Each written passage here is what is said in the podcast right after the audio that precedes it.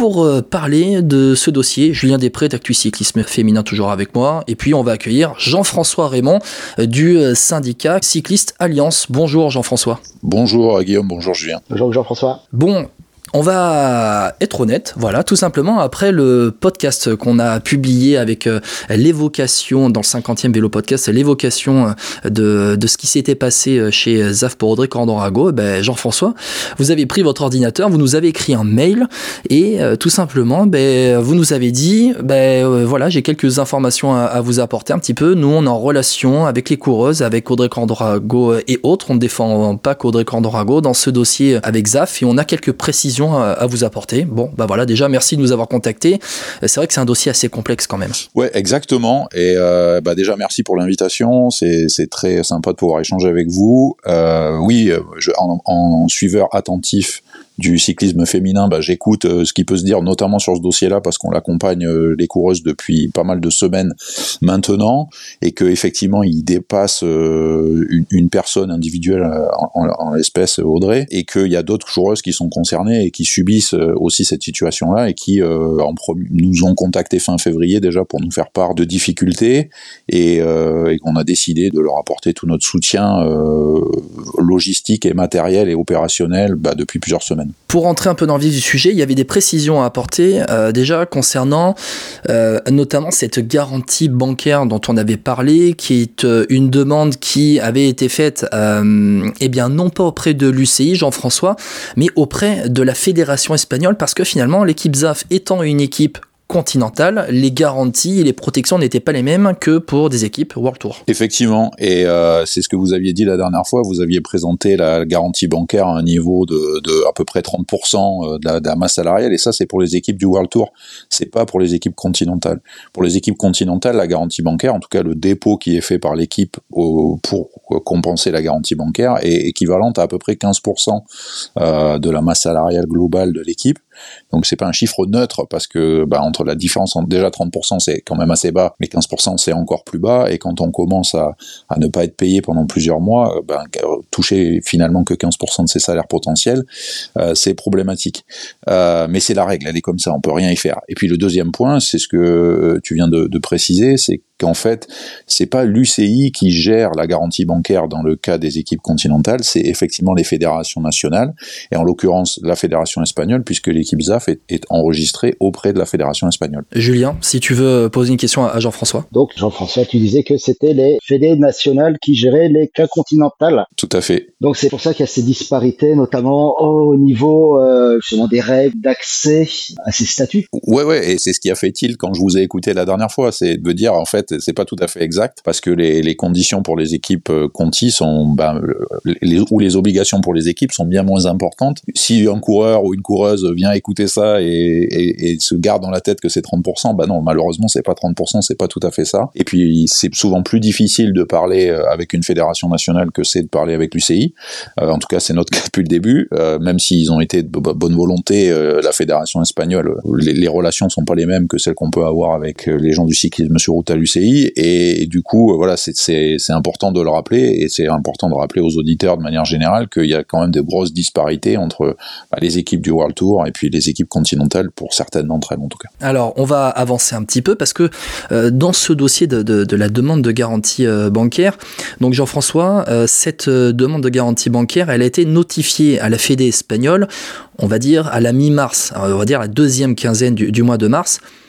Et, depuis, il se passe quoi? Alors, depuis, il se passe beaucoup de choses. Donc déjà, toutes les coureuses individuellement, c'est pas une procédure qu'on pouvait faire collectivement. Donc ça veut dire que toutes les coureuses individuellement qui n'étaient pas payées depuis le mois de janvier, puisque c'est ça le fond du problème, hein, pas payées, pas de, de frais euh, payés, le remboursement des vélos, etc., ont demandé aux alentours du, du entre le 15 et le 20 mars euh, la garantie bancaire auprès de la fédération espagnole. Ça, c'est la première démarche qui a été effectuée. La deuxième, et vous en avez parlé aussi, c'est que nous, on s'est mis en relation avec l'UCI pour échanger avec eux sur la possibilité de modifier les règlements, puisque comme Julien l'avait précisé, les règlements sportifs aujourd'hui ne permettent pas à une coureuse de signer dans une autre équipe avant le 1er juin. Donc c'est problématique pour nous en tant qu'organisation qui représentons des, des coureuses, puisque on les a pas payées pendant trois mois, et maintenant elles peuvent plus travailler pendant trois mois à cause des règlements. Donc l'UCI a, été euh, extrêmement euh, attentif à nos demandes et avait déjà de leur côté anticipé cette, cette discussion-là, et ont proposé euh, alors je n'ai pas les tenants et les aboutissants, et ça c'est une question qu'il faudra leur poser, mais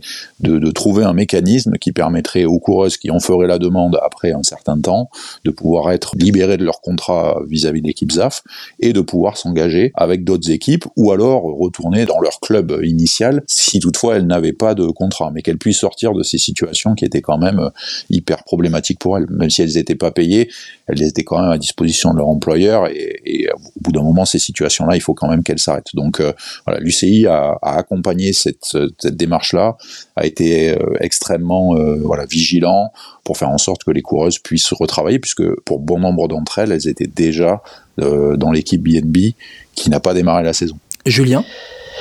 Euh, c'est vrai que la, la plupart, c'est comme dit Jean-François, étaient dans le projet BNB. On va, on va penser à Audrey notamment, à Lucie Jounier qui se retrouvait euh, dans cette équipe ZAF avec beaucoup de promesses. Donc c'était un, un, bon retour sur pied. Après euh, ces demandes de dérogation comme euh, Audrey a pu avoir ça risque de créer ou non une jurisprudence. Après ça je sais pas. Jean-François peut peut-être euh, nous éclairer là-dessus Ouais, ouais, l'enjeu il est là-dessus, c'est-à-dire qu'aujourd'hui euh, l'UCI a fait une dérogation à ses règlements euh, sportifs pour pouvoir autoriser les coureuses de ZAF euh, et toutes les coureuses dont Audrey Cordon a, a signé dans d'autres équipes. Certaines ont déjà retrouvé, mais nous maintenant notre travail et c'est quelque chose qu'on a entrepris avec nos, nos coureuses de, notre, comité des coureuses, c'est de, d'écrire à l'UCI ce qu'on a fait, en tout cas les coureuses l'ont fait, en disant, ben voilà, maintenant que cette situation euh, a existé et qu'on l'a vu, c'est peut-être le moment de modifier en profondeur ou plus en profondeur les règlements et pour, pour ne plus que ça se reproduise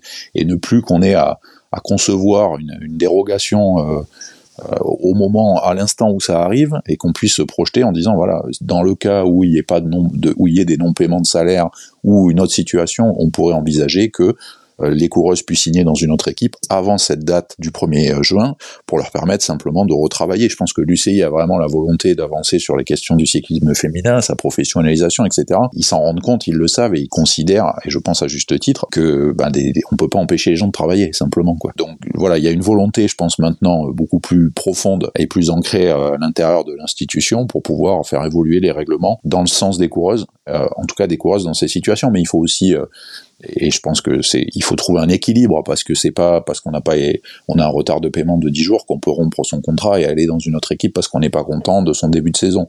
Donc il faut à la fois du côté des équipes et aussi euh, du côté des coureuses trouver quelque chose qui fasse du sens pour tout le monde. C'est ça, euh, bah, c'est là-dessus qu'il faut qu'on travaille. C'est pour ça qu'on veut être impliqué parce que c'est pas l'un contre l'autre. Ici, on est à mon sens là pour développer le cyclisme féminin dans son ensemble et, et bah, que tout le monde soit au cœur de, ce projet-là. On parlait d'Audrey Cordorago qui était euh, euh, au début, hein, on va dire, la première un peu concernée et qui a, qui a été la première un peu à pouvoir euh, se, se, libérer de, de, de, cette équipe-là.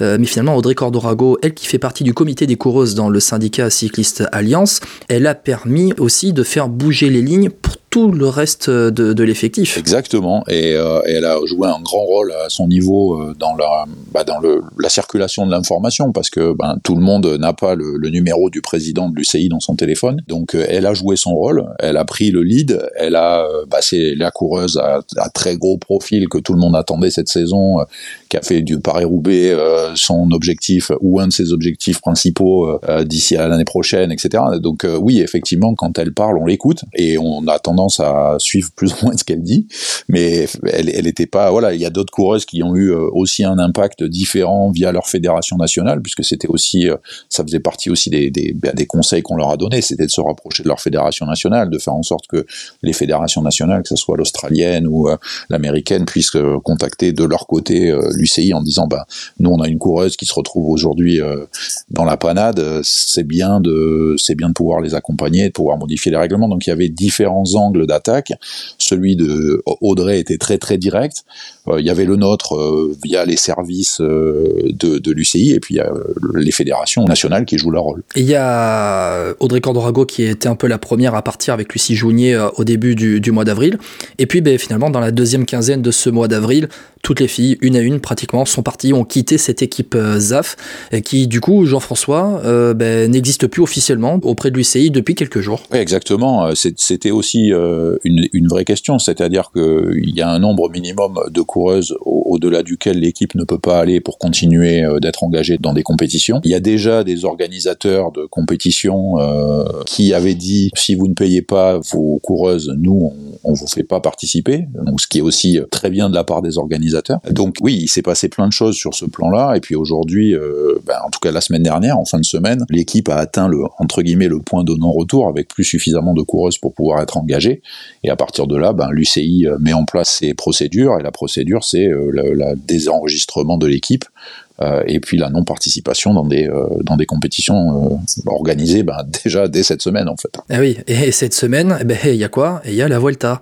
Et c'est un peu ça, un peu la suite pour ces filles-là, parce qu'il y en a deux, deux qui ont pas été libérées, mais qui sont parties de l'équipe ZAF qui ne sont pas autorisées à courir sur la Vuelta. Deux filles qui s'appellent Deborah Silvestri et Michaela Drummond. Julien, Michaela Drummond, euh, avant de rentrer dans la spécificité de, son cas, Michaela Drummond qui a partagé notamment euh, un peu son, son désarroi euh, et on peut peut-être parler de dépression peut-être? Quand elle a annoncé son départ de ZAF avant de partir en Coupe des Nations au Canada, elle exprimait déjà son mal-être d'avoir entre guillemets échoué dans, dans cette équipe. Après là, elle avait retrouvé une équipe chez Farto BTC. Euh, elle devait s'aligner à la Vuelta et la fédération n'a pas enregistré visiblement son transfert, ne veut pas enregistrer son transfert. Donc c'est un peu dommage. C'était, euh, elle aurait pu être parmi des, outsiders en étape de montagne, comme on parlait tout à l'heure, euh, Guillaume. Eh oui, exactement. On parlait des, favorites hein, de cette Vuelta, ou en tout cas celles qui pouvaient jouer un rôle. Jean-François, c'est un peu là la suite maintenant par rapport à ces filles qui ne peuvent pas disputer la, disputer la Vuelta. Donc il y a Deborah Silvestri, mais la Drummond. On va parler de Deborah Silvestri qui, euh, elle, avait la possibilité d'y participer, mais il fallait envoyer, euh, envoyer cette demande de garantie bancaire dans un temps euh, pas trop rapproché de la Vuelta afin d'avoir un, transfert validé. C'est ça. Et puis, Michaela Drummond, quant à elle, ben, je crois que vous vous demandez un petit peu pourquoi elle peut pas, elle, peut pas y participer. Il y a un flou par rapport à elle. En fait, c'est vrai que la situation des deux coureuses est, à mon sens, assez différentes parce que il y en a une qui depuis le début ne s'était pas joint à la procédure des autres, on va dire, et n'avait pas fait appel à la garantie bancaire, n'avait pas demandé la résiliation de son contrat, etc. Et qui s'y est pris euh, il y a une dizaine de jours, même pas. Donc après, euh, comme lui ai expliqué, hein, puisqu'on a échangé sur ce sujet-là quand elle a eu une autre équipe en ligne de mire, c'était euh, ouais, est-ce que l'UCI aura le temps d'analyser l'intégralité des pièces que tu vas lui envoyer et est-ce qu'ils auront le temps pour te clearer afin de te permettre de signer dans une nouvelle équipe? Moi, j'avais pas mis mes deux mains à couper pour que ça soit le cas, parce que c'est euh, il y a un temps administratif aussi nécessaire pour euh, évaluer les dossiers. Et je lui ai dit hein, très honnêtement que ça allait être, à mon avis, un peu juste. Euh, effectivement, là, elle se retrouve dans une situation où elle n'a pas été autorisée parce qu'on était, je pense, au niveau timing, on était quand même très très limite. Mais après, c'est c'est pas ma décision. Après, il y a eu peut-être d'autres facteurs, mais pour moi, ça me paraissait quand même un peu compliqué.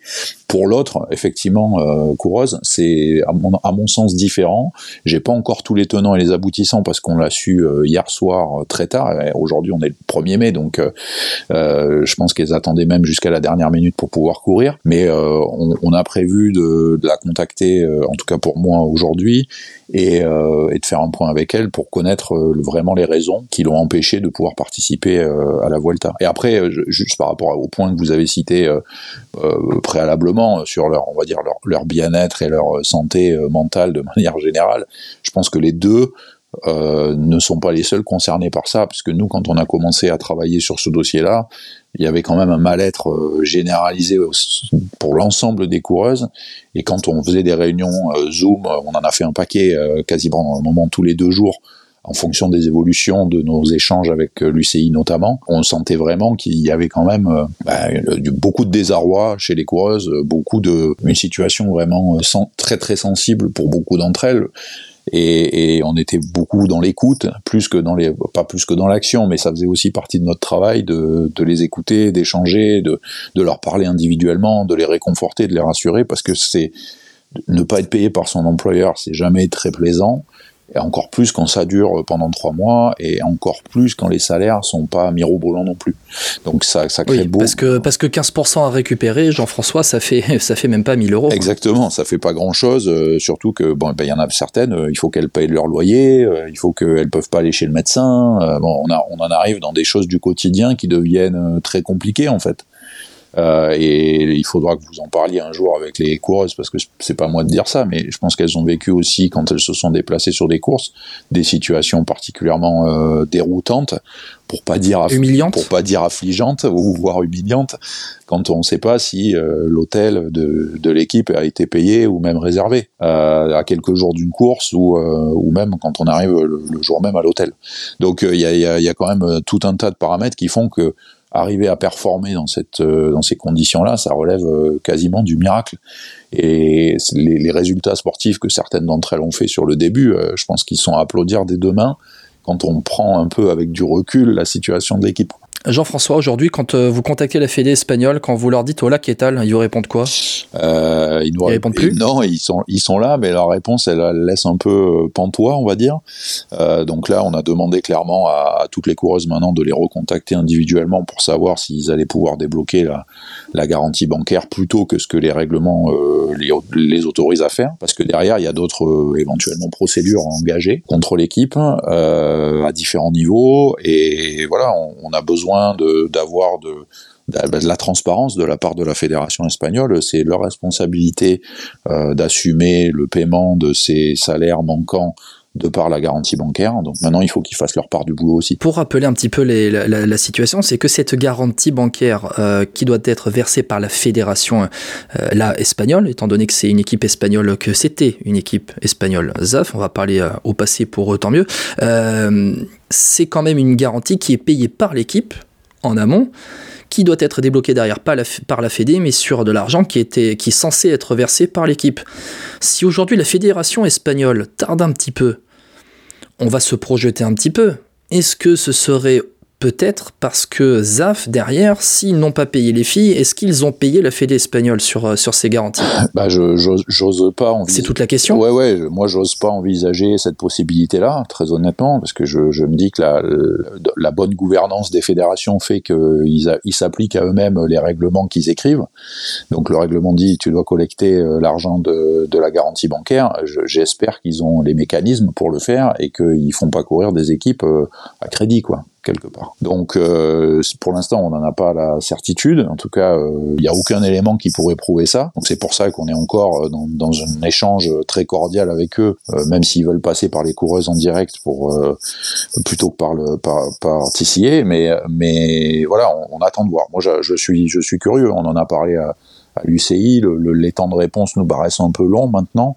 Et il y a besoin d'avancer pour les coureuses aussi et de, de solder ou tout du moins une partie, solder une partie de, de ces problèmes. Julien, est-ce que tu, tu, as une question à poser à Jean-François, rebondir un peu bah, sur ce qu'on vient de dire. C'est vrai que ces derniers temps, on, a, on, on lit un peu tout et n'importe quoi sur euh, sur l'équipe ZAF, hein, sur euh, que ce soit sur les réseaux, sur euh... aujourd'hui, comment on peut euh, être sûr que euh, un, la caution a bien été versée, et deux, que les filles seront bien payées leurs 15%. Aujourd'hui, moi, en, en l'état, je, je n'ai pas de visibilité sur si ils ont bel et bien versé l'argent à la fédération espagnole. Les seuls qui peuvent avoir cette certitude-là et la demander, c'est euh, la fédération internationale, donc l'UCI. Et après, ben sur le, le, le fait qu'ils aient, ils aient bien versé l'argent, à aujourd'hui, rien n'a été versé aux coureuses. Même pas les 15%, même pas un petit montant, même pas une avance, rien. Elles ont rien touché. Elles ont le droit d'aller s'engager ailleurs, mais c'est tout. Voilà. Donc maintenant, c'est pour ça qu'on on travaille main dans la main avec l'UCI, et c'est le cas depuis le début, pour faire en sorte de, de solder cette affaire le plus vite possible. Jean-François, on va parler un petit peu de ce syndicat Cycliste Alliance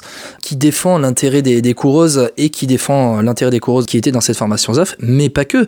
C'est un syndicat qui existe, allez, on va dire depuis 2016, c'est ça, si je me trompe pas? Oui, c'est ça. 2016. Euh, la présidente, c'est Iris Slapendel, l'ancienne euh, l'ancienne euh, championne des Pays-Bas, Iris Slapendel, qui était championne des Pays-Bas en 2014. On avait regardé ça avec Julien tout à l'heure aussi. Voilà, j'ai pas, j'avais pas forcément de tête, mais je vais pas, je vais pas tricher. Hein, voilà. Aujourd'hui, vous défendez le, les intérêts des, coureuses et, et vous, enfin, comment ça se passe? C'est-à-dire que vous, vous, soulevez des lièvres en, permanence. Vous voyez un peu que c'est pas si carré que ça, que les filles peuvent être un peu malmenées, que la structuration du cyclisme féminin avance à une allure telle que derrière, ça ne suit pas réellement dans la protection des, des coureuses Non, en fait, il y a, y a, plusieurs éléments. Donc, le, premier, c'est que on soulève pas des lièvres tous les quatre matins. Il y a des situations dans lesquelles euh, les coureuses, euh, voilà, qui sont très professionnelles, où les équipes bossent, euh, sont il, y a des, il y a des super conditions, etc. Et ça s'améliore. On, va dire que c'est pour les équipes de World Tour, c'est quand même le cas parce que les, les obligations des équipes sont quand même hyper importantes. Maintenant, pour les équipes continentales, c'est quand même un peu plus le, le c'est pas la jungle, mais ça peut être un peu plus C'est pour ça d'ailleurs que l'UCI réfléchit peut-être à la création d'une Continental Pro euh, qui serait à, la jonction entre les Continentales et les World Tour, qui permettrait euh, de, de, faire une espèce de transition pour que la marche des équipes continentales vers le World Tour soit pas trop euh, haute. Donc voilà, il y a des réflexions sur la structuration même du nombre d'équipes, des catégories, etc. Donc ça, c'est des réflexions en cours sur lesquelles nous on a, on a besoin d'être associés. Après, évidemment, comme dans toute relation entre les employeurs et des employés, il y a des problématiques de contrat qui arrivent quand on veut se séparer d'une coureuse, quand on veut pas la garder, quand on bon voilà, c'est forcément des choses qui nous reviennent et, et, qui pointent du doigt certains dysfonctionnements, mais qui sont courants dans le monde du sport et dans les relations de travail. Donc ça c'est pas vraiment euh, un problème. Et puis après, pour moi, il y a, y a aussi euh, et ça c'est plus sur le plus long terme, hein, c'est pour ça que j'ai rejoint le l'organisation il y a quelques mois maintenant pour pouvoir les accompagner sur bah, des changements un peu plus profonds parce que euh, ben, les, la réglementation pour les femmes a été souvent un copier-coller de la réglementation pour les hommes et pas forcément euh, adapté en fait à la problématique euh, du cyclisme féminin. Donc il y a, y a, un travail à mener.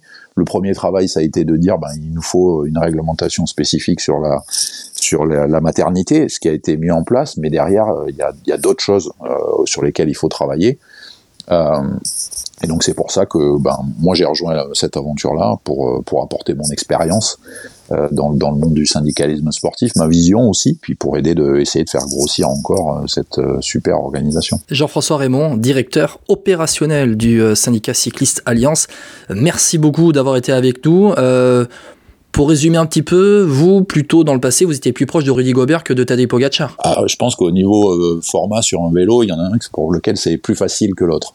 Mais ouais, ouais, effectivement, moi, mon, mon, background est plus dans les sports co, euh, basket, rugby, avant d'avoir fait bon, plein d'autres choses, mais euh, bah, pour, des syndicats au niveau européen, pour des syndicats au niveau mondial, pour lesquels j'ai aussi euh, passé beaucoup de temps, et c'est voilà, c'était une belle opportunité de venir. Bah, je, crois beaucoup dans le cyclisme féminin, je pense que et, je, le suis encore plus depuis que je bosse là, parce que je me rends compte qu'il y a un vrai intérêt des, à la fois, je pense, des diffuseurs et puis aussi des, sponsors. Pour en parler avec les gens de Swift, euh, ils sont hyper passionnés et hyper enthousiastes à l'idée de, de, bah, de financer euh, le Paris-Roubaix féminin, le Tour féminin, etc. C'est, je trouve que c'est réconfortant de voir qu'il y a des, partenaires comme ça qui ont envie d'investir du temps et de l'argent, parce que c'est un vrai investissement sur le long terme pour travailler sur bah, l'amélioration de la visibilité pour les coureuses, etc. Et puis, juste un titre d'exemple, nous, on, bosse aussi avec Swift, hein, parce que ça fait partie de ils font partie de nos partenaires qui sont arrivés grâce à tout le travail qu'on fournit pour les coureuses. Et euh, ils nous ont demandé, pour le Paris-Roubaix, bah, de faire une petite enquête sur ce que les coureuses ont apprécié, ce qu'elles ont moins apprécié,